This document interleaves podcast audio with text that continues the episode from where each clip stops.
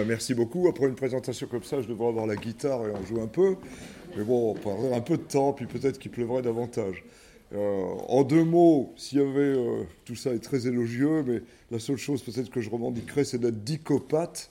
Dicopathe, ça veut dire euh, malade des dictionnaires, puisque si vous voulez, depuis l'âge de 20-25 ans à peu près, votre âge, j'ai rencontré un professeur formidable euh, qui s'intéressait à la langue française. J'ai collectionné les dictionnaires et j'en ai maintenant 10 000. Alors les journalistes, quand ils sont venus à la maison, ont dit 10 000. Je dis ils exagèrent, ils doivent se tromper de 2 zéros.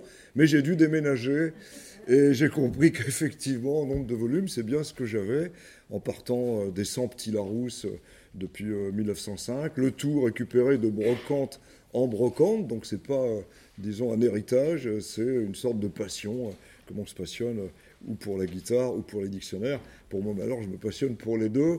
Mais ici, à l'université, j'ai eu la chance d'être euh, nommé euh, il y a 23 ans maintenant, de m'y sentir bien, d'organiser ici euh, la première journée des dictionnaires. On en est à, à 23 euh, maintenant, quasiment. Et donc, de me sentir vraiment en famille.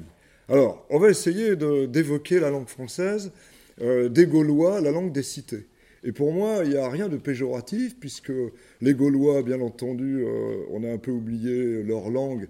Il nous reste une centaine de mots gaulois, c'est-à-dire presque rien. Euh, mais euh, les chênes, c'est un mot gaulois, donc euh, ici, on est sur un, territoire, en quelque sorte, qui est mot gaulois. Nous verrons aussi les langues, la langue latine, forcément, puisque c'est celle qui vient après. Et puis, bien entendu, les langues germaniques, euh, avec les mots qu'ils nous ont laissés. Mais derrière, euh, très vite, il y a le normand et la langue arabe, euh, qui est extrêmement importante. Je suis en train d'écrire un livre sur le sujet, mais vraiment, on l'oublie. Mais c'est la troisième langue d'emprunt de langue française après l'anglais et l'italien. L'italien vient au XVIe siècle, ensuite il y aura l'anglais au XIXe siècle, euh, et euh, bien entendu, euh, eh ben, on continue d'avoir comme ça, de, prendre des mots dans toutes les, grandes langues. Il se trouve que tous les matins sur Move à, Radio France, on, on était même sollicité pour raconter les mots du rap. Donc tous les matins, je suis, alors c'est amusant, je suis Doc Dico. Euh, Doc Dico, alors que penses-tu du mot somme? Alors je raconte l'histoire du mot somme. Euh, Doc Dico, et alors, te- c'est quoi ton blaze? Et je raconte le, mot blaze. Euh, Doc Dico, euh, bon, euh, est-ce que tu es un Arvalo des Dico? Bah ouais, je suis un Arvalo des Dico. Et, donc, si vous voulez, je raconte tout ça avec un plaisir fou, j'espère le faire partager, parce que dans le fond, on se rend compte très très vite que les mots, leur histoire, bon, on, les utilise tout, tout le temps, euh, mais on ne sait pas d'où ils viennent. D'où ils viennent. Euh, je vais vous prendre juste un exemple que j'aurais aimé donner en conclusion, mais que je vais donner en introduction, parce que je vois des jeunes ici, et moi ça me ravit, et je vois toute ma famille un peu plus adulte, si on peut dire, pas adulte, mais moins jeune, euh, et à qui je suis ravi aussi de, de transmettre ce flambeau. Euh, oui, euh, pendant les vacances, je savais que j'allais faire Doc Dico à la rentrée, une minute et demie par jour euh, sur Move à, à 8h54. Bon, enfin à peu près, un peu avant 9h. Euh, on me donnait des mots, et alors l'un des, jeunes de, Move, il y a beaucoup de jeunes à, à Move, me dit mais il faudrait que tu fasses bendo. J'ai ah, bendo, euh, bendo, je veux bien, mais je ne sais même pas ce que ça veut dire. Et donc, euh, je me renseigne, vous voyez, vous, vous connaissez, euh, et je me dis, bon, qu'est-ce que c'est que le, bendo Alors, heureusement, Internet est là pour nous offrir véritablement des bouquets de mots, et je m'aperçois que c'est un rap qui est pas mal du tout. Il y a un clip, et c'est une chanson dans le bendo, dans le bendo, dans le bendo, qui revient. Bon, et alors, tous les jeunes, la génération là le prouve, connaissent ce mot. Pas moi, mais maintenant je le connais. Et c'est là le merveilleux des choses. Euh, donc je cherche, parce qu'il n'y a pas tellement de renseignements sur la chose. Le mot vient de sortir d'une certaine façon. Je cherche et je me dis d'où ça peut venir. Je fouille les forums, je fouille mes 10 000 dictionnaires, pas tous, mais un certain nombre, notamment les mots d'argot. Et je retrouve l'origine, et elle est merveilleuse, parce que dans le fond, euh, il faut partir d'une racine qui est ban. Le ban, B-A-N, au Moyen Âge, ça nous venait des germaniques, euh, c'était euh, le territoire. un territoire, et c'était plus précisément d'ailleurs le, lieu de pouvoir, c'était même une sanction éventuelle. Bref, ça, ça s'assimilait au pouvoir. Ce euh, ben, nous a laissé pas mal de mots. La banlieue.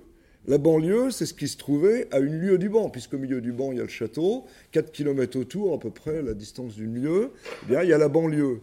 Euh, si on est exclu du banc, on est un fort banc. Fort, qui voulait dire en dehors. La forêt, ça veut dire ce qui était en dehors euh, du village. Il y avait que ça, en fait, euh, puisque le village s'installait dans la clairière. Donc le fort banc exclu du banc. La bannière, c'est le drapeau du pouvoir, en quelque sorte. Convoquer le banc et l'arrière-banc. Hein, et donc convoquer tous ceux qui appartiennent au banc et, un peu plus loin.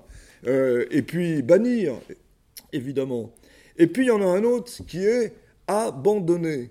Être abandonné, ça voulait dire, au sens fort, au banc donné. C'est-à-dire que, imaginez que vous soyez embarqué devant l'inspecteur des impôts et que tout soit pas clair dans vos comptes, vous êtes au banc, au pouvoir donné. Vous êtes donné au pouvoir, donné au banc. Et ce A, banc donné, eh bien, évidemment, les Anglais, nous le verrons tout à l'heure, euh, quand en 1066 on est parti euh, en Angleterre, eh bien, les Anglais nous ont emprunté le mot. Il y a beaucoup de mots anglais euh, dans la langue.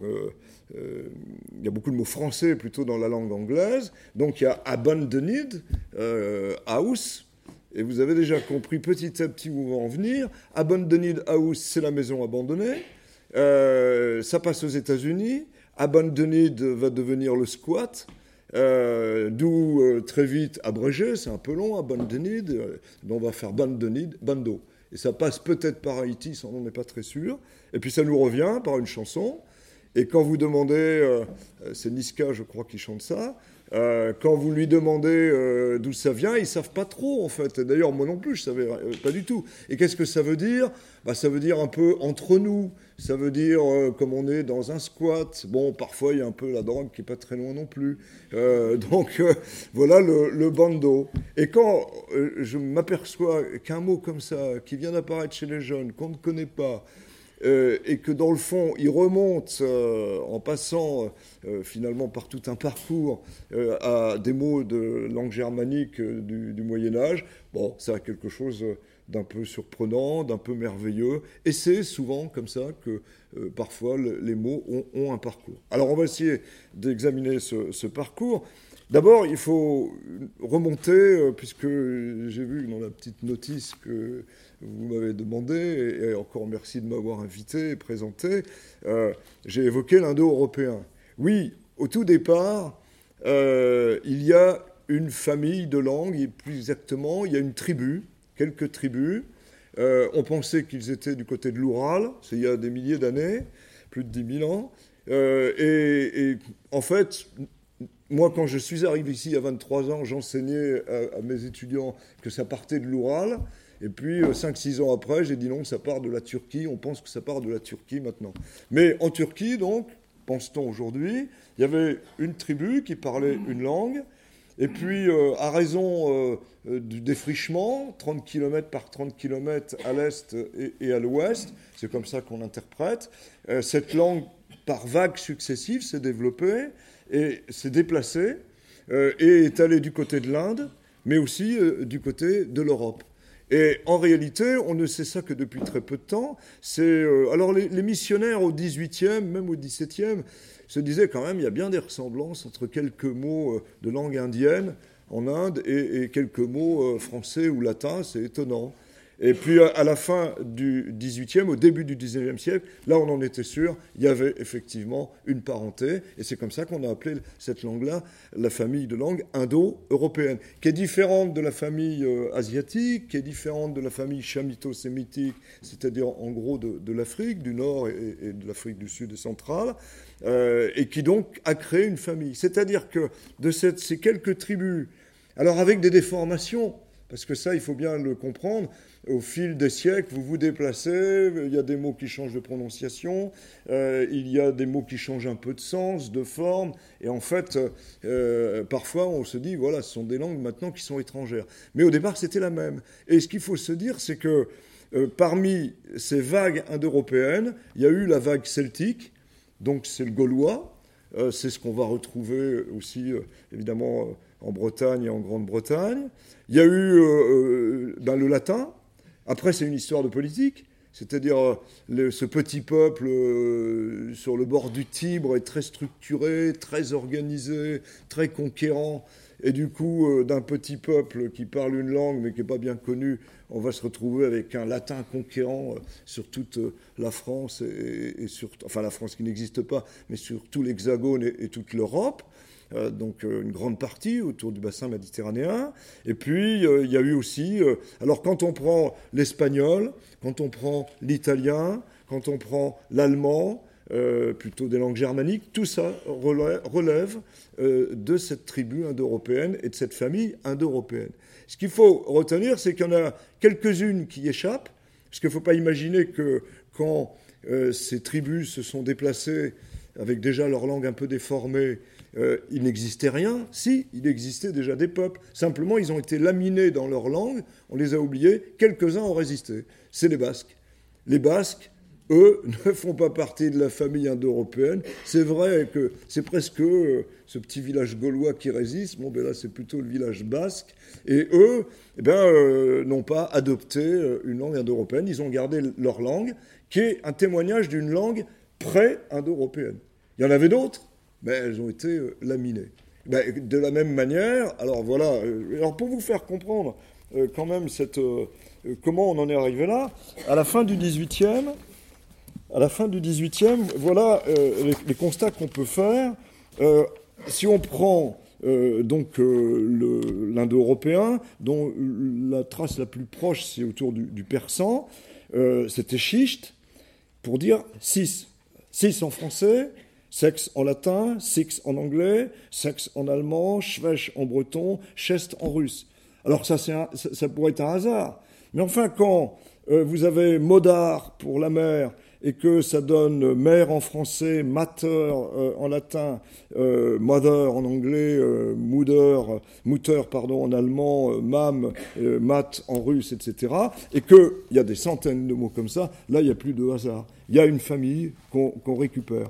Et, si on prend le basque, alors ça n'a plus rien à voir. On voit que là, il n'y a pas de famille. Et quand vous êtes aussi dans le RER, e où il nous arrive d'être avec des personnes qui parlent une autre langue qu'une langue indo-européenne, qu'il s'agit de la langue arabe, qui est une très belle langue, ou d'une langue asiatique, euh, on, comprend, on ne peut pas comprendre, ça c'est normal, puisque c'est pas notre langue, de même que je ne comprends pas le suédois, mais surtout, euh, si j'écoutais les, mots, si je les voyais, je verrais jamais de rapport avec la langue indo-européenne. Donc voilà, famille de langue indo-européenne, c'est une famille dans laquelle ben, nous nous trouvons. Alors, les premiers, c'était euh, bien sûr euh, les Gaulois, si on parle de, géographie. Alors les Gaulois, bon, Astérix le Gaulois est pas trop mal fait.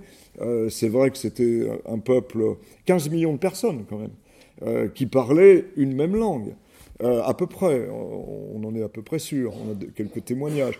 15 millions de personnes, mais dans des villages un peu isolés. C'est vrai qu'ils étaient un peu belliqueux, se, battaient assez souvent. Astérix n'est pas complètement faux. Euh, la potion magique, c'est pas sûr. Mais en tout cas, le commerce, ça, c'est sûr qu'il n'y avait pas beaucoup de commerce.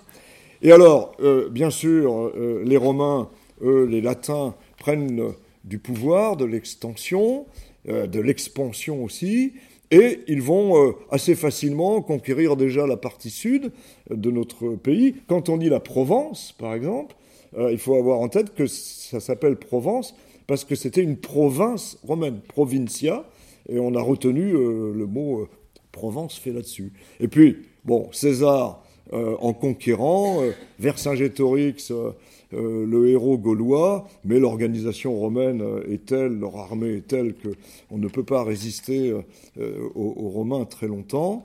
Et donc voilà, en moins 52, le, le territoire qui devient gallo-romain, enfin sous l'emprise de César. Alors très vite, les Gaulois en réalité, qui avaient à peu près la même langue. On est à peu près sûr qu'il y avait à peu près les mêmes déclinaisons, que le vocabulaire était très proche. De toute façon, c'était une langue indo-européenne. Euh, mais les Gaulois, euh, très vite, ont été séduits par les, Romains. Et il y a inversement, même, je dirais, les Romains ont été séduits aussi par les Gaulois, sans doute, mais les Gaulois euh, aussi, c'est-à-dire leur univers, Euh, ils mangeaient bien, les Gaulois, ça n'a pas changé trop. Il y avait la cervoise, il y avait le tonneau, et puis il y avait quelques inventions. Et il nous est resté donc. Euh, et alors, les mots que l'on sait du gaulois, le problème de cette langue celtique, c'est qu'elle n'était pas écrite.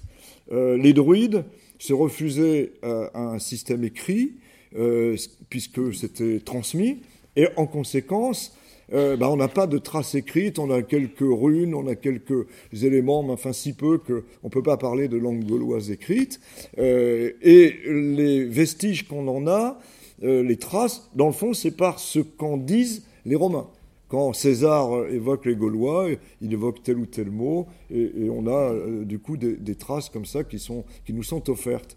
Et les mots gaulois qui nous restent sont merveilleusement, comment dire, euh, sensible parce que, dans le fond, les Gaulois ne savaient pas commercer.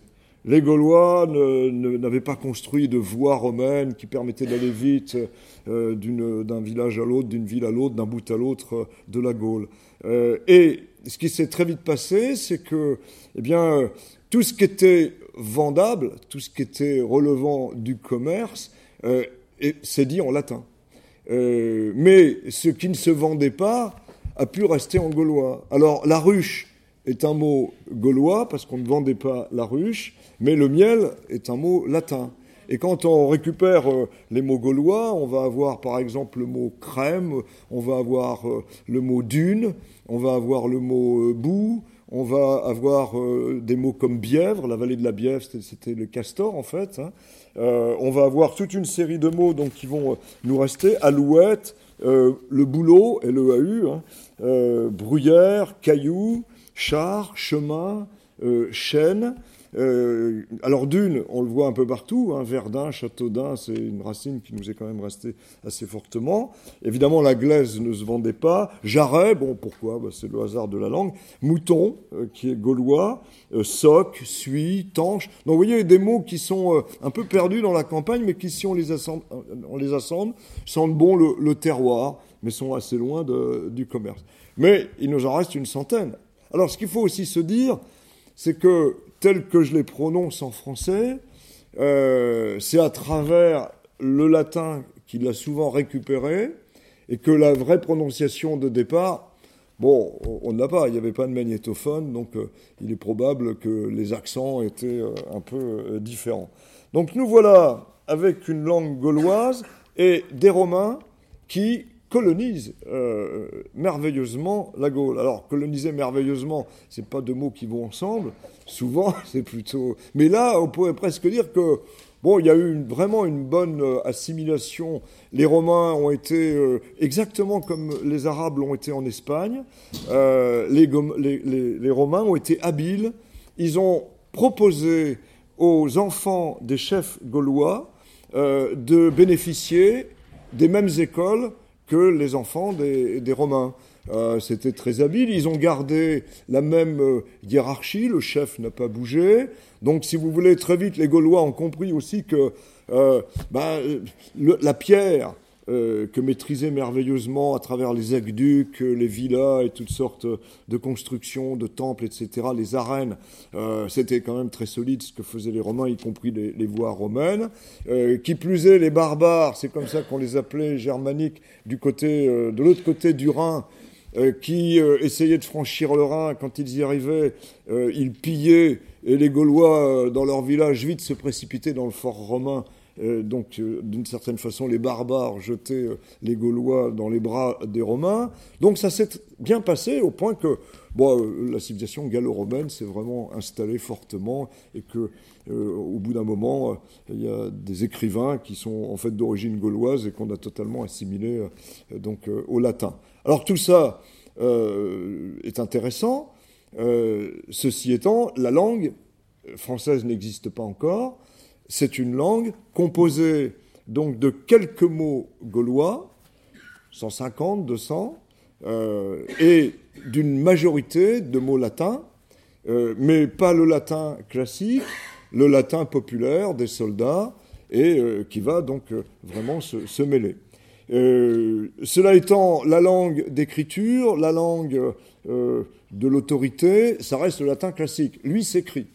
Mais le latin qui est de plus en plus parlé, se déforme, mélangé à du gaulois se déforme, ne s'écrit pas. Et on commence à avoir une euh, différence entre la langue écrite et une langue parlée par l'ensemble de la population, mais euh, qui, ne s'écrit pas. Euh, arrive maintenant, alors on l'a dit, les Romains, peuple formidable dans la conquête, très structuré, très organisé, sachant conquérir, sachant respecter les gens conquis une fois que tout était installé, c'est Montesquieu qui le dit, je ne sais pas si c'est une bonne analyse, mais une fois que tout est installé, ils ne savent pas trop garder l'empire. Ils savent conquérir, structurer, mais peut-être pas stabiliser.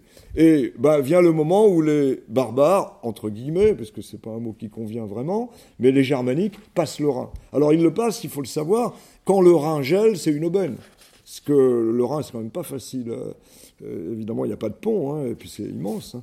Euh, mais quand le Rhin gèle, alors là, les, barbares passent tous rapidement. Donc il y a plusieurs incursions rapides, 4e siècle et 5e siècle. Donc on a les invasions barbares. Et cette fois-ci, bah, l'empire de, Rome s'écroule, et ce sont les Germains qui prennent en quelque sorte le pouvoir. Alors, le gaulois, on appelle ça un substrat parce que c'est en dessous, le latin s'est installé dessus, et puis il y a quelques mots qui percent par en dessous.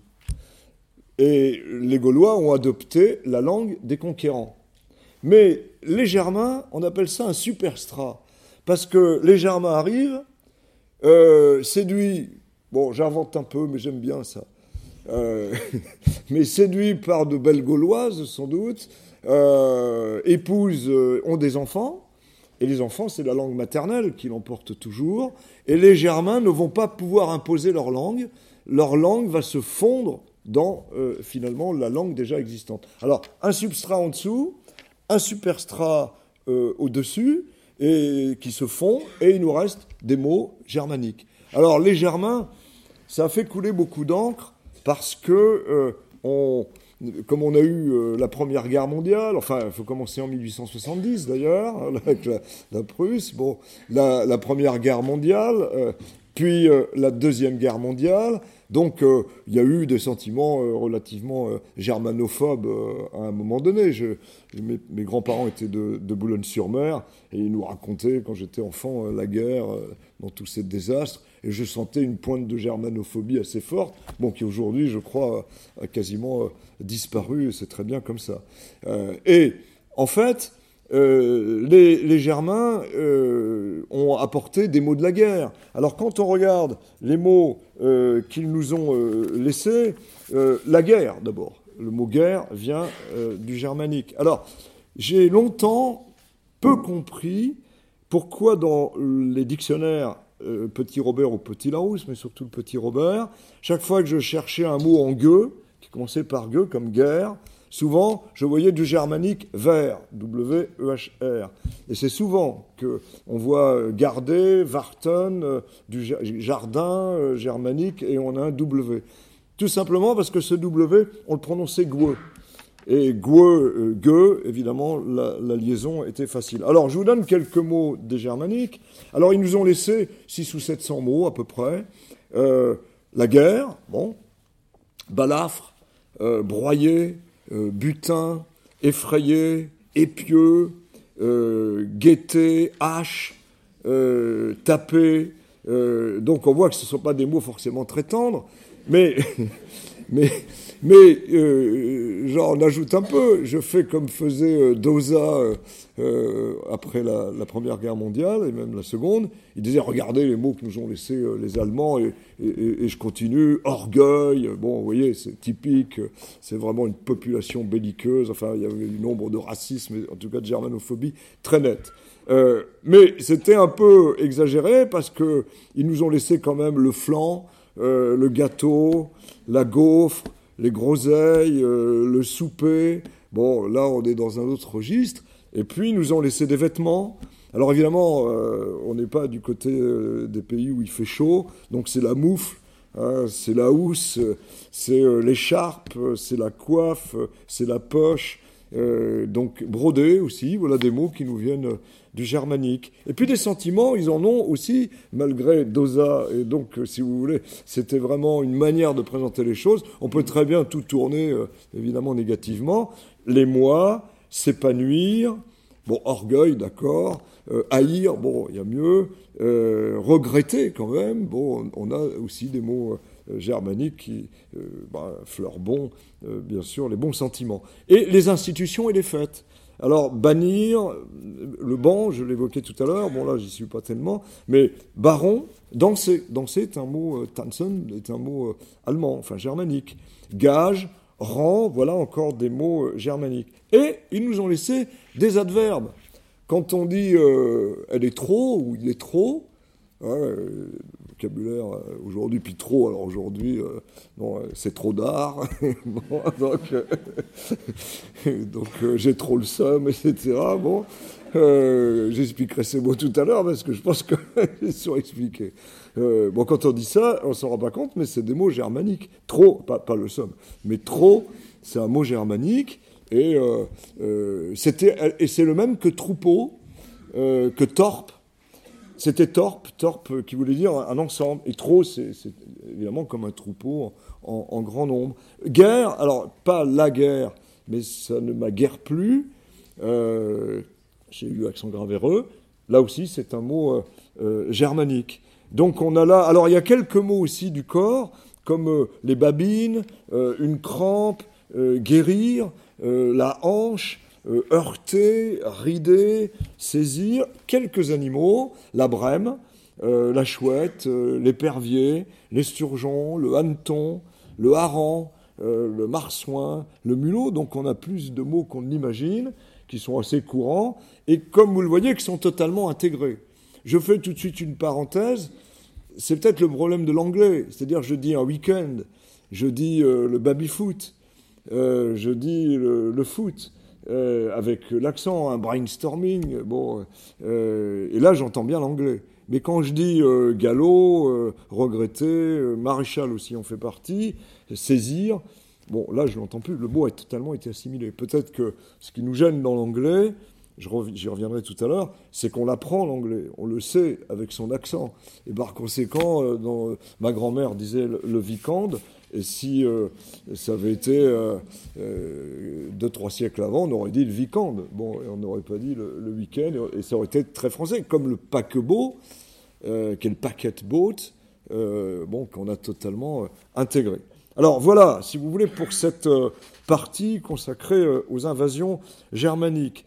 Peut-être aussi ces invasions germaniques, je n'en parle jamais, mais là je peux en parler un tout petit peu, nous ont laissé euh, le H dit aspiré, qui n'est pas aspiré d'ailleurs, on sait tout frais, mais enfin c'est comme ça qu'on l'a appelé, euh, qui fait qu'il euh, y a les haricots, il y a les héros, ça c'est avec un Z, et là il y a les héros. donc quand on prend le petit Larousse et qu'on voit le mot H, il y a l'astérix pour distinguer ceux qui ont le H aspiré. Ça nous vient des Allemands. Enfin, non, euh, du germanique. Les Allemands euh, existaient, mais euh, en tant qu'Allemands, on n'avait pas encore une population homogène. Ce qu'il faut aussi se dire, c'est qu'évidemment, tout ça suppose une géographie. on a gardé l'accent du Midi parce qu'on était loin des invasions germaniques. Hein, et les invasions germaniques massives, bon, c'est plutôt dans le nord, bien entendu. Et euh, cette prononciation, cette fameuse palatalisation qui fait que le que se transforme en che, euh, a été arrêtée par les germaniques. C'est normal, vous savez, on dit, c'était catus, c'est devenu euh, chatus, et c'est devenu chat. Bon, cette prononciation de que, che, che, c'est ce qu'on appelle la palatalisation. Et en gros, c'est plus simple à prononcer, c'est souvent ça qui fait l'évolution. Mais dans le nord, le petit quinquin. Hein, euh, euh, alors, il y a eu une histoire euh, qui montre bien ça, c'est ma grand-mère qui me le racontait, puisqu'ils étaient de, Boulogne-sur-Mer. Au moment où les Russes, le tsar russe était avec une puissance phénoménale, qui avait un grand succès, c'est dans les années 1900, deux Boulonnais viennent à Paris, sortent de la gare du Nord, et puis dans la rue, ils voient un chat euh, qui est en train de se chauffer comme ça se trouve souvent derrière la vitrine, et le mari dit à son épouse, avec l'accent du Nord, Gatoska Kiskov Et toute la rue, vive la Russie, vive la Russie, évidemment. ça, c'était. Ben, c'est gaieté, regarde, Ska, c'est ce chat. qui, bon, ça, ça va, mais qui se chauffe, qui se chauffe. Bon, et donc, c'est comme ça que parlait ma grand-mère, et, comme ça qu'on parle encore un peu. Hein, dans les ch'tis, euh, on voit ce, ce, genre de, situation. Donc ça, ça c'est sans doute l'influence germanique qui a bloqué cette euh, palatalisation. Alors, euh, ce qui va se passer aussi, c'est le, fameux vient-il, ira-t-il, vous savez, cette, cette position inverse, euh, qui n'est pas tout à fait euh, logique dans la langue française. Elle nous vient plutôt aussi, sans doute, du germanique. De même que là, je ne l'ai pas dit tout à l'heure, parce que ça n'est pas sûr. On a longtemps écrit, longtemps dit, maintenant on n'en est plus sûr. C'est comme euh, on enseigne toujours des choses qui sont plus ou moins vraies. J'ai enseigné je sais pas combien de temps l'Oural comme le lieu de l'Indo-européen, et puis maintenant c'est la Turquie. Donc, mais on a longtemps dit, on hésite maintenant que le U ce, son U qui nous est quand même assez typique et difficile à prononcer euh, pour les Anglais d'ailleurs, nous serait venu des Gaulois, ce serait l'influence des Gaulois. Bon, rien n'est bien sûr euh, à cet égard. Alors, va venir euh, maintenant une autre période qui est la, mise en route eh bien de, de l'ancien français. le mélange du gaulois, le mélange du germanique, le mélange euh, massif du latin qui noie le tout, le latin parlé, le latin oral, tout ça est en train de constituer une langue qu'on appelle une langue romane. Et il nous faut maintenant attendre un événement euh, marquant euh, qui est ce fameux serment de Strasbourg, les fameux serments de Strasbourg. Alors de quoi s'agit-il? Charlemagne va être un, un, empereur euh, je dirais, de carrure exceptionnelle. Au-delà de sa grande taille, on dit qu'il faisait 1m90. Euh, il n'était pas du tout barbu, mais glabre, mais ça, ça a été après inventé, c'est pas mal non plus. On imagine barbu. Euh, et ce Charlemagne, qui était en très bon terme avec les émirs arabes, j'y reviendrai tout à l'heure au moment, si vous voulez, de, des traces laissées par la langue arabe dans la langue française, eh bien, Charlemagne, quand il décède, après avoir constitué une portion d'Europe, en tout cas un immense territoire, eh bien les trois petits-fils de lits différents d'ailleurs vont se disputer. Bon, c'est souvent quand il y en a trois, il y en a, s'il y a un conflit, il y en a deux contre un. Euh, et c'est ce qui se passe. Il y a euh, donc euh, trois prétendants à cet empire. il y a Lothaire, germanique. Il y a lui, le germanique et Charles le Chauve. Et vous allez voir que c'est très important pour comprendre la politique européenne d'aujourd'hui, en vérité. On devrait le dire plus souvent, je crois. Et alors, euh, ils ne sont pas d'accord parce que Lothaire veut s'attribuer euh, vraiment le plus possible de territoire. Donc lui, le germanique, et Charles le Chauve, même s'ils ne s'aiment pas trop, vont s'associer et euh, conduire cette bataille de Fontenay-en-Puisaye, qui est tout près de, donc en Bourgogne, tout près du village de Colette. Euh, on est là en 841, euh, et il y a une bataille la plus sanglante, dit-on, du siècle. Et là, Lothaire est battu euh, à plate couture. Bon, mais ça ne suffit pas. Mais c'est intéressant parce que l'Église, qui a toujours joué son rôle, l'Église, c'est pas pour qui trancher. Bon, comme ce sont les vainqueurs, elle tranchera plutôt du côté des vainqueurs. Et elle va jouer son rôle, on va voir, dans la langue française. 842, les deux frères se disent, les deux petits-fils, pardon, se disent, euh, ça suffit pas euh, d'avoir battu Lothaire, il faut qu'on ait des serments entre nos deux armées de se prêter assistance euh, au cas où Lothaire euh, récidiverait.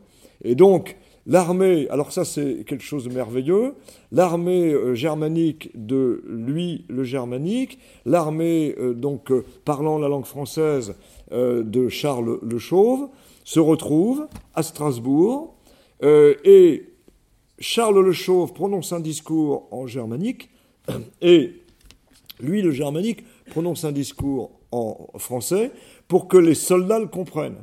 Devant les armées. L'objectif, c'est qu'il y ait un engagement oral devant, euh, évidemment, des, centaines euh, d'hommes.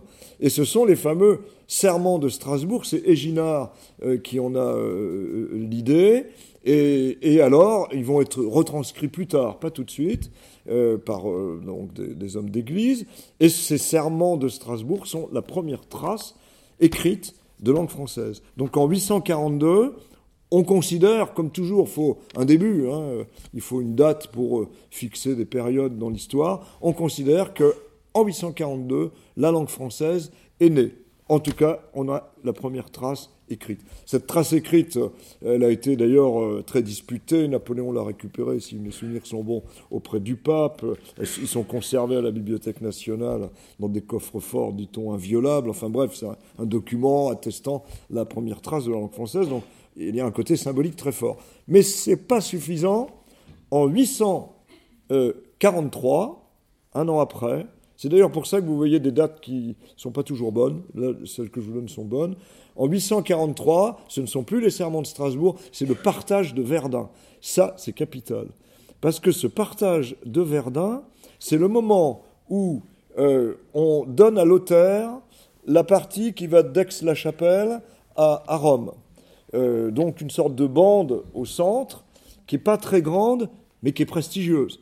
Donc, si vous voulez, on compense le peu de territoire avec le prestige. La partie qui est à l'ouest, c'est pour... Euh, alors ça, c'est une idée aussi de Ginard, et c'est une idée merveilleuse, c'est de partager le territoire en fonction de la langue. Donc là où on parle le français, une langue française, euh, eh bien, c'est lui, c'est Charles Le Chauve qui va en être donc le détenteur. Et puis, sur l'aile euh, donc euh, du côté est, euh, ça va être lui le germanique. Et voyez bien que Lothaire est pris en sandwich entre lui le germanique, Charles le Chauve, qu'on fait une alliance militaire, et donc on a cadré le petit-fils au milieu, et, donc il, il, est là à se tenir à carreau. Alors ce qui est très important, c'est que Charles le Chauve alors c'est peut-être désastreux familialement, j'en sais rien, mais Charles le Chauve va avoir des descendants au fur et à mesure, euh, mais euh, il y aura à peu près qu'un descendant à chaque fois. Les, décès euh, sont si nombreux qu'il y a à chaque fois un seul descendant. Donc le territoire va s'affermir, se raffermir. Il ne sera pas à repartager tout de suite. Ça n'a pas été le cas du côté de Lothaire et du côté de lui le germanique. Ils ont eu plusieurs enfants, vivants, garçons, et il a fallu repartager le territoire. Et ça explique qu'il y ait eu un territoire français qui a pris de l'ampleur, qui pour le moment euh, euh, ne franchit pas le Rhône mais va le franchir, euh, n'a pas la partie qui est donc il y a une partie aussi au sud qui manque, mais enfin, euh, à partir du Rhône et à l'ouest jusqu'en Bretagne, tout cela est français. C'est le premier noyau, puis ça va gonfler ensuite, on comprend. Et l'autre côté, eh bien, c'est le Saint-Empire germanique euh, qui est en train de s'installer avec un pouvoir à plusieurs, des grands électeurs, et qui va quand même aboutir plus ou moins, mais là un historien le dirait mieux que moi, euh, à ce que Bismarck, pour unifier l'Allemagne, ils ont beau parler euh, la même langue, ils sont avec des territoires différents. Euh, la guerre contre la France est un, bon moyen d'unifier, a-t-on dit, euh, le territoire. Et puis, on voit comment tout ça a évolué. Alors, quittons cette, cette France, non pas cette France, mais cet ensemble gaulois, ensuite latin massivement germanique, la langue française est née. Maintenant, on va parler d'emprunt. C'est-à-dire que maintenant, la langue est là, et elle va s'enrichir en empruntant. C'est à peu près le même principe que pour la langue germanique, sauf que ce sont des emprunts. Avant, on a constitué la langue. Euh, maintenant, on emprunte. Alors, à qui emprunte-t-on? Ben, Il y a un peuple euh, au, nord, euh, du côté donc de la Suède, de la Norvège, en Finlande, le peuple de vikings. Et les vikings, bon, leur mode de vie, c'est euh, un peu d'agriculture, mais vraiment très peu, et le pillage et la mer. Ils ont euh, évidemment un tropisme vers la mer, et ils descendent sur ces fameux dracars, qui sont des bateaux formidables parce qu'ils sont faciles euh, à, piloter, et en même temps, ils remontent les rivières sans problème. Donc, si vous voulez, ils descendent le long des côtes, ils remontent les rivières, font des pillages, repartent. Ils font le siège de Paris plusieurs fois. ils s'arrêtent, ils pillent tout ce qui est autour. Et au bout d'un moment, pour euh, le roi français, puisque c'est lui qui est exposé, il a la façade en quelque sorte maritime, pour le roi français, bah, ça devient fatigant, compliqué. Et alors, là, Charles le Simple, qui n'est pas si simple que ça, accepte, décide de leur donner le territoire. Une partie du territoire, à condition, bien sûr, qu'ils soient les vassaux du roi. Le roi étant le suzerain, c'est facile à retenir, suzerain, vassal. Suzerain, c'est souverain, en fait. Hein. Donc, euh, bah, Rollon accepte. Alors, on a tous cet épisode qu'on a vu sur les images d'Épinal. Vous, vous n'avez pas dû en bénéficier, mais nous, un peu plus âgés, euh, euh, trois fois votre âge, hélas, peut-être, on, on en a bénéficié dans, dans, nos écoles. Il y avait des grandes images avec le moment où Charles le Simple doit euh, accepter, pour que Rollon devienne son vassal, Rollon doit embrasser le pied euh, du roi. Mais c'est des fiers vikings, euh, on ne se baisse pas pour embrasser le pied du roi, il le fait faire à son bras droit, qui ne se baisse pas, attrape le pied, et on voit Charles le, simple qui s'en va dans la boue. Mais un bon roi sait avaler les couleuvres, et donc la chose est faite, c'est déterminé, les voilà euh, maintenant euh, vassaux.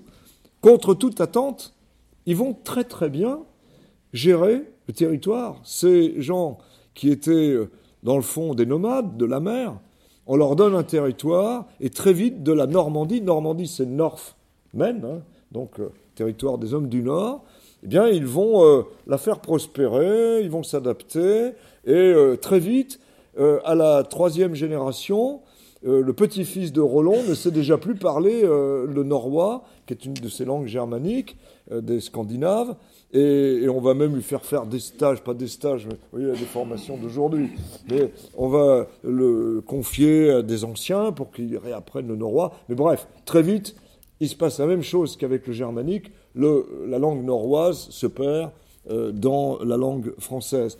Il nous en reste des traces, quand même. C'est comme une sorte de superstrat, mais on ne parle plus de superstrat puisque la langue est faite. On parle d'emprunt. Quelles sont ces traces? Alors c'est logique. Ce sont des hommes de la mer, des hommes du Nord, donc euh, c'est la mer évidemment qui vient en premier. Alors quand on regarde les termes, on va se retrouver euh, avec des mots comme vague. Une vague, c'est un mot norrois. Varek, mot euh, norrois. Cric, même si on parle souvent des criques de Marseille, mais cric est un, mot euh, du Nord. Euh, et puis les mots du bateau, le hauban, la une avec le hunier, euh, gréé, cinglé, c'est-à-dire le, bateau qui cingle, d'où l'arrogance aussi après, les agrès, et puis des choses évidemment qui peuvent difficilement venir des pays chauds, édredon, geyser, euh, des, animaux, narval, euh, et concernant euh, l'étrave, tambours, la quille d'un bateau, le duvet. Tous ces mots-là nous, viennent du normand. Et donc on colorait un peu là, pas beaucoup, il faut l'avouer, une cinquantaine de mots qui nous restent. Maintenant, arrive quelque chose qui est capital et qu'on a complètement oublié. Je suis même un peu euh, étonné. L'an dernier, euh, même si j'ai un respect immense pour la délégation générale en langue française qui fait un énorme travail de politique de langue française, ils ont distribué un petit euh, volume dans lequel il y a ce que je raconte là, dans le fond, euh, et je le lis, je dis oui, c'est bien, ça me plaît, et, puis je dis mais il manque, il manque, il manque la troisième langue d'emprunt, il n'y avait pas la, langue arabe, n'y était pas. Euh, or, en réalité, elle, colore énormément euh, notre langue. Alors, il faut remettre ça dans son contexte. Quand Mahomet donc meurt en 622, euh, la conquête arabe euh, va commencer. Et cette civilisation va se répondre d'abord le long de l'Afrique du Nord, puis ils vont franchir euh, donc le, le, détroit qu'on va après appeler plus tard le détroit de Gibraltar, mais c'est la montagne de Tariq en fait, hein, c'est ça le, sens de Gibraltar, et s'installer, conquérir très facilement l'Espagne. Il faut se le dire, les conquêtes sont réussies quand, dans le fond, il y a un grand désordre déjà dans le pays. On va le voir pour l'Angleterre tout à l'heure. S'il y a un certain désordre, s'il n'y a pas de pouvoir, arrive une civilisation, une armée structurée, ils prennent le pouvoir facilement. Euh, et là aussi, exactement comme les Romains, les Arabes vont savoir euh, très bien colonisé, contrairement à ce qu'on imagine, ou ce qu'on imaginer aujourd'hui, très respectueux des religions euh, existantes, euh, très respectueux aussi finalement des, caractéristiques du pays, donc ça c'est évidemment très intéressant. Et puis, alors, un empire qui se crée tout autour de la mer Méditerranée, avec un, commerce florissant, le, le, commerce maritime va être euh, extraordinaire. Et puis en Espagne, ben, cette civilisation euh, un peu particulière qu'on va appeler mozarabe, euh, et qui fait que quand vous êtes notamment dans le sud de l'Espagne, on sent l'influence très forte du monde arabe de manière esthétique, avec la mosquée de Cordoue par exemple, et différentes traces de ce type. Donc une civilisation riche, originale, et alors, il faut peut-être euh, le, le souligner, euh, euh, quand cet empire s'installe, c'est le moment quand même où les femmes infidèles des, chefs mérovingiens ou, même avant étaient attachées à un cheval, à la queue du cheval, tirées, écharpées sur le sol. Donc, si vous voulez, on n'avait pas tellement de, leçons à donner en termes de civilisation. La civilisation arabe était très fine. Les croisades, d'ailleurs, nous avaient permis de, le constater.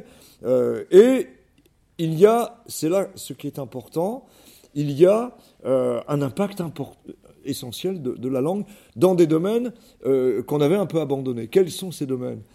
Eh C'est le fait que le monde arabe avait récupéré l'héritage grec, que Aristote est passé par le monde arabe. Et cet héritage grec il a pu être retransmis. Et quand vous étiez à, Cordoue, qui était euh, avec la plus grande bibliothèque d'Europe à l'époque, eh bien, euh, les savants qui, euh, en latin, donc, avaient pouvoir sur toute l'Europe, venaient à Cordoue et ont récupéré toute une série de savoirs en médecine, en arithmétique, enfin en algèbre, et aussi ce que les Grecs nous avaient laissé, et l'ont réintégré. Et c'est comme ça, si vous voulez, qu'il y a eu une première voie d'emprunt qui a été une voie savante. Alors, je vous donne quelques mots, mais euh, il y en aurait énormément. Euh, alambic, euh, alchimie, algèbre, chiffres, zéro. Voilà autant de mots qui sont des mots arabes, totalement intégrés, comme les mots normands que nous évoquions tout à l'heure. vous prenez maintenant un certain nombre de, vêtements, jupes, magasins, matelas, euh, voilà des mots qui, sont, euh, euh, qui nous viennent du monde arabe. L'orange, le sirop, le sucre, voilà des mots aussi qui nous viennent du monde arabe. Le hasard, autant de mots qui viennent. Quand le matin vous dites je mets deux sucres dans mon café, au fond des choses, vous parlez arabe, puisque sucre est arabe et café est arabe. donc, on a là un impact de la langue. Alors, il y a eu trois voix euh, qui ont permis cet impact. La première était savante, je viens de le dire, la bibliothèque de, Cordoue.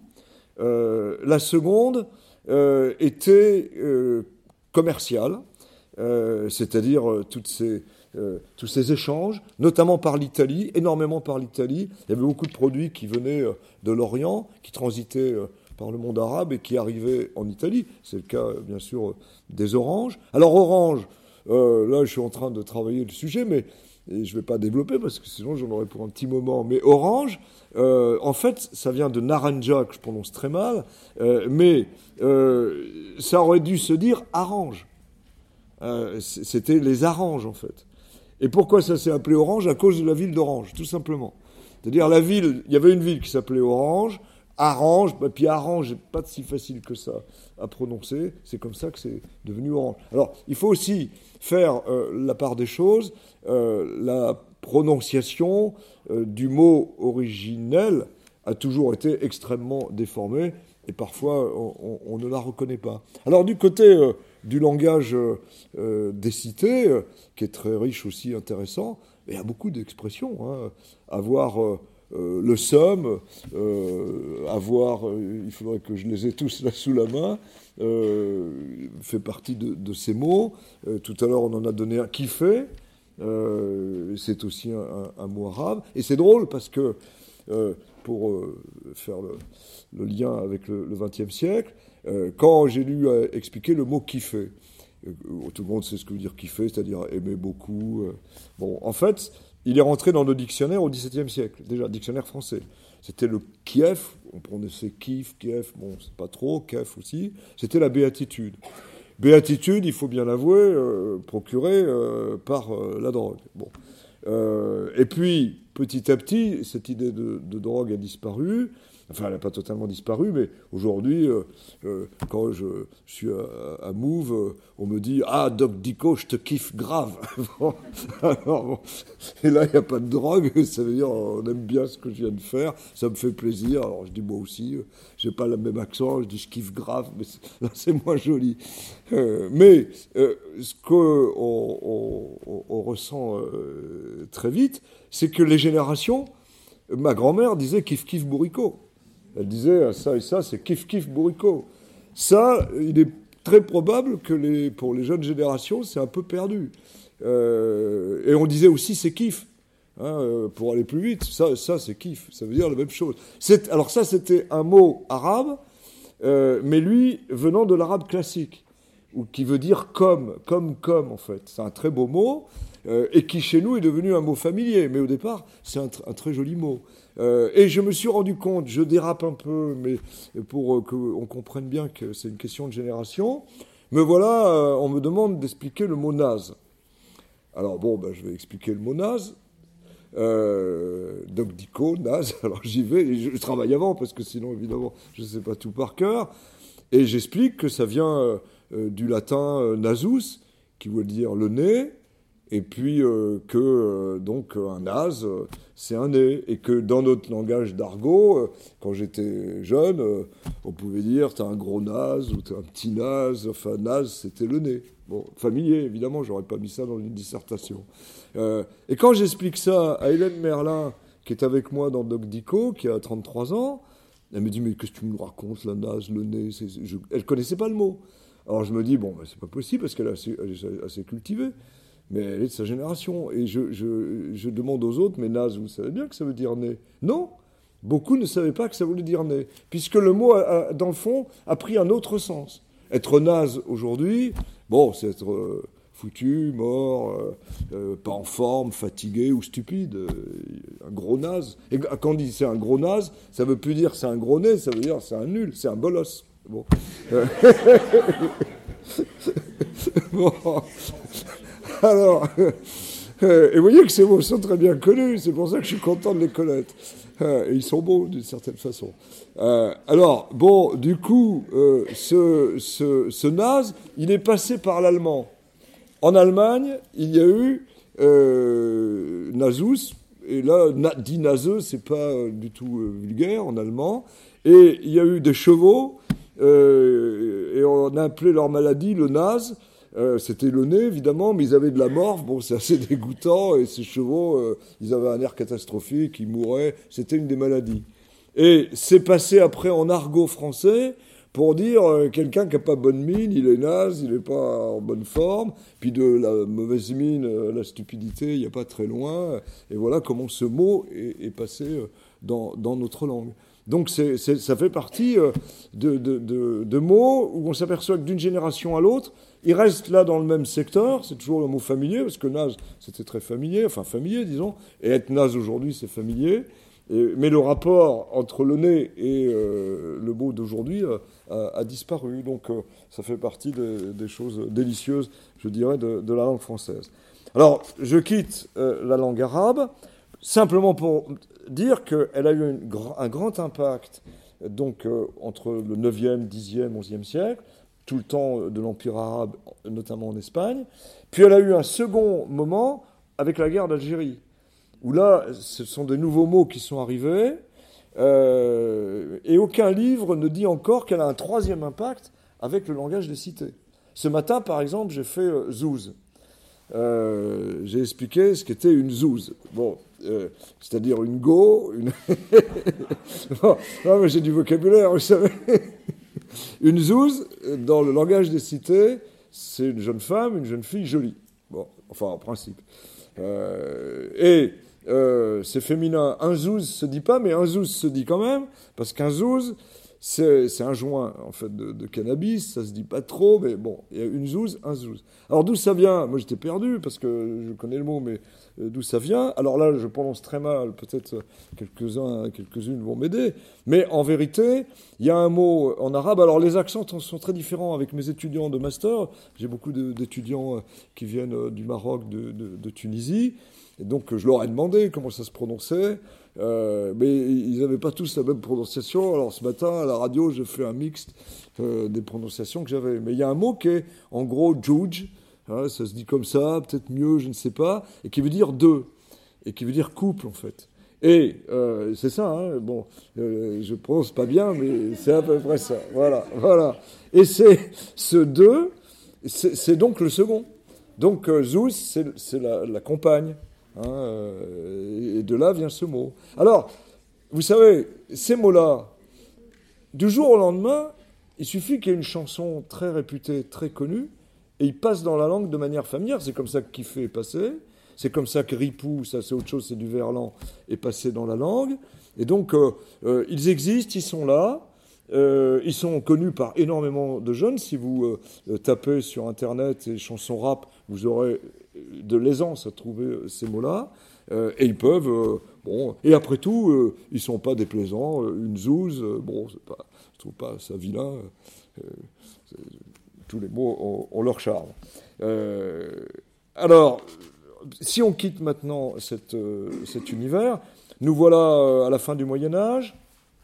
La langue française, comme je l'ai dit, s'est enrichie maintenant des emprunts normands, très peu, beaucoup d'emprunts à la langue arabe. Et, il arrive un nouveau phénomène, c'est euh, eh bien l'Italie, euh, parce que nos, reines euh, et notre pouvoir, il suffit de penser à Mazarin, il, suffit de penser à Médicis, Catherine de Médicis, Marie de Médicis, etc. Et on se retrouve avec un, pouvoir en France qui est évidemment très marqué par l'Italie. Et très marqué au point que à la cour, on parle euh, parfois une sorte. Euh, aujourd'hui, on parle du franglais, mais on a évoqué le fritalien. Alors évidemment, euh, on ne disait pas ça à l'époque, mais on ne parlait pas de la, route, c'était la strada. on parlait avec énormément de mots italiens à la cour, parce qu'on voulait faire plaisir à la reine qui parlait italien. et donc ça nous embarque forcément avec toute une série de mots qui se sont totalement insérés dans notre langue. Alors si on regarde quels sont les mots euh, que ça donne. Euh, ça va nous donner euh, des mots comme la banque. Bon, c'est pas rien. Vous savez que quand il s'agit de banque, les Italiens, évidemment, étaient très, très bien placés. ça nous donne des mots comme caleçon, comme cabinet, comme douche, comme escalier, qui nous paraissent extrêmement français. Ils sont italiens, enfin, devenus français emprunté, moustache, pantalon, sentinelle, un sonnet. Alors, du côté de la musique, concerto, évidemment, là, on comprend bien que opéra, tout ça va euh, être là, mais ça nous donne des mots comme alerte, euh, artisan, euh, brave, spadassin, infanterie, et bien d'autres encore, euh, sans, sans euh, donc des jolis mots évidemment, les Italiens sont des séducteurs de première, et donc on a là toute une série de mots qui, qui, qui, sont là dans notre langue, qu'on utilise tous les jours, tous les jours je prends l'escalier, et, et c'est un mot italien, mot totalement installé. Et quand on cherche en quantité, pas dans la chronologie, quelles sont les trois langues qui nous ont le plus influencé en emprunt? La première, c'est l'anglais. On n'y est pas encore, ça arrivera au 18e, 19e et 20e évidemment. La seconde, c'est l'italien. On a énormément de mots italiens, mais on ne les voit pas parce qu'ils sont totalement francisés. Et la troisième, c'est la langue arabe, où là aussi, ils sont totalement francisés. Et quand vous prenez un mot comme jupe, euh, qui donne euh, euh, jupier, jupon, juponnet, mini-jupe, etc. On a une famille invraisemblable, et donc c'est des mots qui ont évidemment aussi fait souche. Alors, après l'italien, mais un peu avant, en même temps, enfin, il y a des choses qu'il faudrait quand même dire. cette langue française, au cours du Moyen Âge, elle a bénéficié de, des troubadours et des trouvères. Les troubadours au sud, les trouvères au nord, et qui ont installé la fameuse chanson de geste. hein, avec Charlemagne, avec deux siècles d'écart, qui est présenté comme évidemment un héros barbu, etc. La chanson de geste, on l'a souvent comparée au western parce que les familles ont très peu de place et c'est toujours les combats avec les morts, etc. Et puis après, il y a eu, pendant que les hommes étaient pendant, dans les croisades, il y a eu le roman courtois. Euh, le roman courtois, eh ben, c'est Lancelot, c'est euh, tout ce qui tourne autour euh, des contes dans la Bretagne, des filtres d'amour, tout simplement parce que le public avait changé. Le Seigneur, il n'était plus vraiment dans le château, c'était les femmes qui avaient pris un peu la place des hommes partis en croisade. Il leur fallait une littérature un peu plus intelligente, un peu plus douce. Et donc là, il s'agissait de séduire la dame avec euh, donc des, hauts faits, et même en s'humiliant, hein, s'il le fallait, il fallait séduire. Les chevaliers de la table ronde. Et puis, pour finir, il y a une autre littérature qui s'installe, euh, que vous connaissez tous, euh, parce qu'on a tous vécu à l'école des récits du roman de Renard, hein, avec le loup Isengrin, et ces fameuses fables. Et là, il faut se dire que le succès est évident dans le nom même de Renard, puisque Renard, en fait, ça s'appelait un goupil et c'est le nom du goupil dans la chanson, dans euh, cette fable, qui euh, s'appelait Reinhardt, Renard, et qui nous est resté. Hein. En revanche, Isengrin n'est pas resté. Et là, il faut avoir en tête que le goupil, c'était le peuple, donc euh, fin, malin, et Isengrin, c'était la noblesse. Donc, il était grand et fort, mais bête. Bon, c'est en gros, c'était ça, et ça fait plaisir au peuple de raconter ça. Et donc, il y a un nouveau public qui s'installe. Et puis, le XIVe et le XVe siècle ne sont pas des siècles brillants. Il y a des pestes, il y a des guerres, il y a la guerre de Cent Ans. Et donc, euh, la littérature, là, survit, mais on ne peut pas dire qu'elle s'épanouit merveilleusement. Mais il y a un moment où elle va revenir, c'est au XVIe siècle, à partir euh, donc des conquêtes euh, de François Ier, Marignan, 1515, c'est une date qu'on retient, c'est celle-là. Euh, parce que dans le fond, c'est à peu près notre seule victoire, si je caricature un petit peu.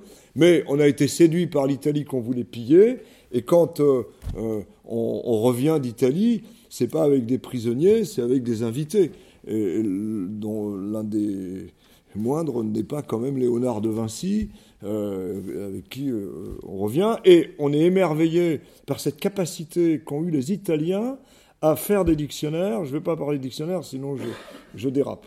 Euh, mais cette capacité euh, aussi à écrire en italien de Florence et non plus en latin. Et donc c'est l'exemple donné pour la France.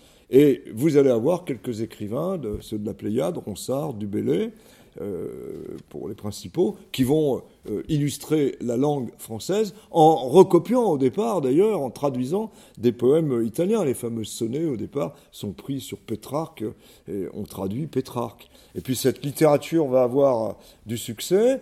Et il y a une date, une seule date à retenir, c'est 1539, où il y a le fameux édit de Villers-Cotterêts. À Villers-Cotterêts, pas loin d'ici, une cinquantaine de kilomètres, euh, eh bien, François Ier va signer un édit pour dire, ça y est, maintenant, en gros, je caricature, mais il y a un des articles qui dit, euh, la loi, euh, tout ce qu'on fait de, législatif, en quelque sorte, et, procès, etc., tout ça sera écrit en français, en langue française.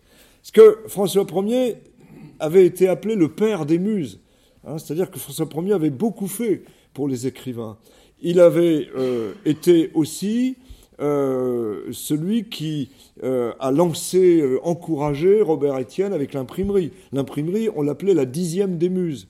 Hein, parce que euh, c'était vraiment pour les écrivains quelque chose d'extraordinaire. Donc il a beaucoup fait pour euh, élever euh, en quelque sorte la France à un rang littéraire. Il a créé le Collège royal, finalement, le Collège de France. ça s'appellera ainsi après. Et François Ier, il est très malin aussi parce qu'il parle la langue française, ça va être la langue du roi, ça va être la langue de l'État. C'est ça l'objectif maintenant, avoir une langue centralisée, celle du pouvoir, et pas le latin qui était celle de l'Église. Et donc la littérature du XVIe siècle vient au secours, dans le fond, du roi, sans vraiment que ce soit l'objectif premier, mais parce qu'elle appuie une littérature dans la langue du roi. Euh, toujours aussi avoir en tête que les écrivains sont à la cour, et que la, France ne parle pas encore le français. D'une certaine façon, il faudra attendre la guerre de 14 pour que la France parle partout le français. Mais la France, l'État parle, et les écrivains parlent la langue française, une belle langue, celle de Ronsard, de Dubélé, etc. En campagne, ben, on parle des dialectes.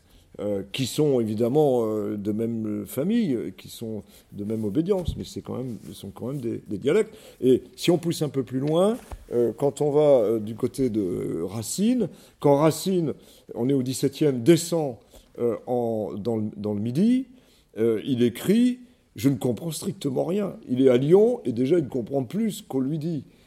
et la nièce de Larousse, là on est en 1850, elle descend à Nice et elle écrit à Larousse en disant Je comprends strictement rien.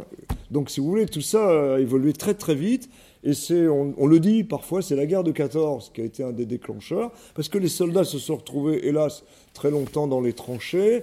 Et on les mélangeait volontairement pour éviter, euh, dit-on, qu'il y ait des, dans le fond des regroupements euh, euh, régionaux, et ils ont été obligés de parler le français. Ils le connaissaient, mais il y avait la langue officielle, langue d'administration, langue du pouvoir, la langue française. Il y avait le dialecte, le patois qu'on parlait, qui était la langue de naissance, la langue de famille, la langue. Et puis, euh, euh, du côté culturel, il y avait la, langue latine. Mais dans les tranchées, pour se comprendre entre celui de Strasbourg et celui de Montpellier, il n'y restait plus que la langue française. Hein, voilà comment les choses se sont faites. Alors, pour laisser la parole, je vais juste euh, pousser du côté. on a fait, dans le fond, l'essentiel, parce que euh, une fois que l'italien a enrichi la langue française, on arrive au XVIIe siècle. Là, que se passe-t-il? Eh Bien après cette langue un peu novatrice, innovante, néologisante, on fait des néologismes. Les écrivains disent faut inventer des mots, allez-y. Euh, Aigre-doux nous vient de cette époque-là. Euh, un mouton porte-laine n'existe plus. Mais on disait allez-y, créez euh, le mouton porte-laine, créez le ciel porte-nu. On a créé toute une série de mots qu'on retrouve chez Rabelais. Quand vous lisez Rabelais, vous apercevez, on ne sait même plus quels sont ceux qu'il a inventés, quels sont ceux qui sont du patois et quels sont ceux de la langue française. C'est un vrai casse-tête pour les linguistes. Mais y a eu un tel désordre euh, qu'à la fin, cette langue foisonnante et merveilleuse que Hugo euh, appréciait, euh, eh bien, Hugo dira, elle a été châtrée au XVIIe siècle, parce qu'effectivement, au XVIIe siècle, enfin, Malherbe vint, dit-on, c'est-à-dire un poète du roi officiel qui donne des règles. Et quand j'étais, quand j'avais votre âge, je me disais, mais c'est pas possible, il a presque rien écrit, il édicte des règles et tout le monde le suit. Je me disais, mais c'est invraisemblable. Mais j'ai compris. En fait, imaginez, euh, vous n'en avez pas, parce qu'ici, vous avez des profs formidables. Bon, il faut se faire un peu de, publicité. Mais imaginez que vous ayez un prof euh, très chahuté, il n'y a pas moyen d'écouter, de comprendre ce qu'il dit, et pourtant, ce qu'il dit, c'est très bien. Ben, vous avez envie que quelqu'un mette un peu d'ordre là-dedans, et vous serez très content s'il y a des règles qui sont fixées. Bon et, que vous puissiez écouter le cours. Ben, c'est ce que fait Malherbe. Les écrivains étaient dans un désarroi, ils avaient besoin d'une unité. Malherbe crée des règles, on suit les règles. Et les règles, c'est moins de néologisme, pas de néologisme même, une langue pure, la langue qu'on a appelée après de l'honnête homme, la langue classique, la langue du XVIIe siècle, celle qu'on va retrouver chez Racine, Molière, Boileau, etc. L'Académie française est créée en 1635. L'Académie française, c'est un instrument de normalisation exigé finalement par Louis XIII, avec euh, un objectif établir, rédiger un dictionnaire de l'Académie qui va paraître en 1694. Les dictionnaires paraissent et à partir de ce moment-là, il y a des normes, il y a des règles, euh, et euh, la langue française est vraiment bordée, elle peut évidemment vivre, et elle va alors vivre le XVIIe et le XVIIIe, dans cette grande période classique, avec des règles, ça va donner un sens précis aux mots. Au XVIe siècle, euh, dormir, somnoler, sommeiller, tout ça, euh, à peu près le, même sens. Enfin, C'était pas bien précis. Là, on a des règles précises sur les mots. Euh, les philosophes vont arriver au XVIIIe siècle, ils gardent la même langue très belle, ils y ajoutent évidemment des idées fortes qui vont aboutir à la Révolution. Et au moment de la Révolution, et on a presque fini le parcours. On est euh, cette fois-ci avec un nouveau mouvement qui s'installe, le romantisme, euh, dont euh, Chateaubriand notamment, et puis bien sûr Madame de Staël, Benjamin Constant, et puis deuxième génération, ça va être Victor Hugo et, Lamartine, vont créer dans le fond, un élan de jeunesse. Ils avaient presque votre âge. Hein. ils ont créé un mouvement, Chevelon, Théophile Gautier, euh, Gilet rouge, et la fameuse bataille d'Hernani, qui est cette pièce de théâtre où il y a les vieux, je caricature, parce qu'un vieux peut être jeune. ici, on est tous des jeunes pour moi, mais il y en a plus jeunes que nous, ça c'est sûr. mais il y a les classiques, et puis il y a les, les romantiques, qui eux veulent imposer une nouvelle littérature où on supprime c'est pas tout à fait ce qu'on fait, mais on supprime la différence entre genre classique et puis argot, par exemple. Hein, il faut mettre un bonnet rouge au dictionnaire, dit Victor Hugo. Ou euh, on n'hésite pas à emprunter des mots. À l'Orient, notamment le monde arabe, ils vont tous aller euh, dans le monde arabe, à Jérusalem, en Égypte, et revenir avec des mots très, très euh, colorés. et où, en même temps, plus de règles classiques, la fameuse règle d'unité de lieu, d'action, de temps disparaît. Euh, une pièce peut se dérouler sur plusieurs années, euh, et non pas en un seul jour, en un seul moment comme le CID. Euh, et là, on a vraiment une évolution formidable. Alors avec eux, éclatement en quelque sorte de cette langue classique et développement d'un lexique très riche. Les dictionnaires s'enrichissent énormément. Alors quand on regarde le vocabulaire de Victor Hugo et de Notre-Dame de Paris, euh, si on est attentif, quand, euh, juste une anecdote, et puis j'ai fini. Voilà. Juste une anecdote. Quand j'ai eu votre âge, enfin là, même un peu plus jeune, me voilà arrivé en première année de, faculté euh, en lettres, et on me dit, vous aurez au programme Notre-Dame de Paris de Victor Hugo. Oh, je dis, je l'ai déjà, alors ça c'est formidable, je l'ai lu, etc. Je l'avais chez moi, j'étais d'une grande naïveté, évidemment. Mes parents étaient profs de sono-lactylo, donc ils n'étaient pas du, côté des lettres, euh, mais avaient des choses formidables euh, qui m'ont apprises. Et puis je reviens avec mon bouquin. En fait, je l'avais dans la collection verte. Et donc, je l'avais trouvé formidable dans la collection verte. Ça m'avait emballé. Et, quand je vois le bouquin du prof, un truc énorme, je dis, ah bah non, mais c'est peut-être pas tout à fait la même chose. Et j'ai compris. Euh, alors après, quand vous lisez Victor Hugo dans le texte, si je puis dire, vous apercevez qu'il n'y a pas une page sans 15 mots pour décrire la cathédrale euh, et qu'il faudrait presque un dictionnaire à, chaque seconde. J'ai compris que j'aurais quand même un peu de travail. Euh, et donc c'est ça, euh, le romantisme. Et un goût pour l'anglais. Alors ça avait commencé sous Voltaire parce qu'on allait en Angleterre et on trouvait le système politique anglais formidable, mais un goût pour l'anglais qui est de plus en plus manifeste, qu'on retrouve chez Musset. Mais jusqu'ici, c'est un anglais un peu snob. D'ailleurs, le mot snob vient de ce moment-là, un peu technique parfois, le steamer, etc. C'est pas un anglais envahissant.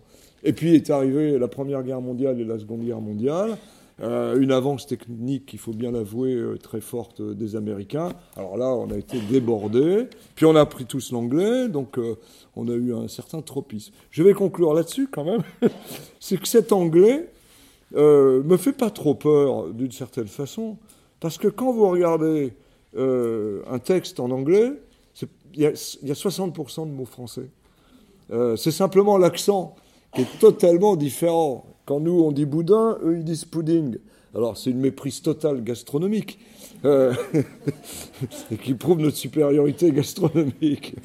Mais euh, on est avec des mots qu'on ne reconnaît pas. Alors si je prends euh, les mots qui nous viennent de l'anglais et qu'on ne récupérerait pas, je prends paquebot, par exemple, voilà un mot qui nous vient de l'anglais.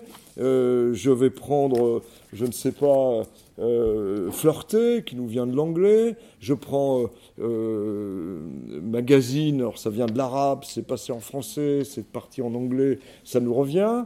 le tennis, c'est notre mot français tenez, tenez, qui est passé en, donc, en anglais. On jouait au jeu de pommes, on envoyait la balle, et on disait tenez, et, ils attrapaient la balle. Donc on a toute une série de mots comme ça qui sont finalement tout à fait visibles et qui euh, font partie euh, de notre euh, vocabulaire complet. Alors, moi je dirais, pour conclure, puisque nous sommes là entre tous jeunes, que la langue française, je vais utiliser le vocabulaire que vous connaissez, mais que vous connaissez peut-être pas, et que je connais depuis peu, il faut l'avouer, c'est quand même trop d'art, la langue française. Hein trop d'art. D'art, ça veut dire euh, qui est vraiment super. Nous, on disait c'est super. Sans, ma grand-mère disait c'est sans sas. Euh, bon, chaque formide, on disait aussi, bon, ça a vieilli. Aujourd'hui, il faut dire c'est d'art. C'est trop d'art. Et d'art, ça vient de chaudard. Euh, chaudard, c'est chaud, vous savez, chaud devant, où on dit c'est chaud, c'est hoche, bon, euh, aussi. Euh, et ben, chaudard, on a fait une, ce qu'on appelle en linguistique une aphérèse, et on a enlevé le début, et on a fait d'art, comme on a fait bus à partir d'autobus, ricain à partir d'américain, pitaine à partir de capitaine, et d'art à partir de chaudard. Eh ben, euh, la langue française, je conclue là-dessus, c'est vraiment trop d'art.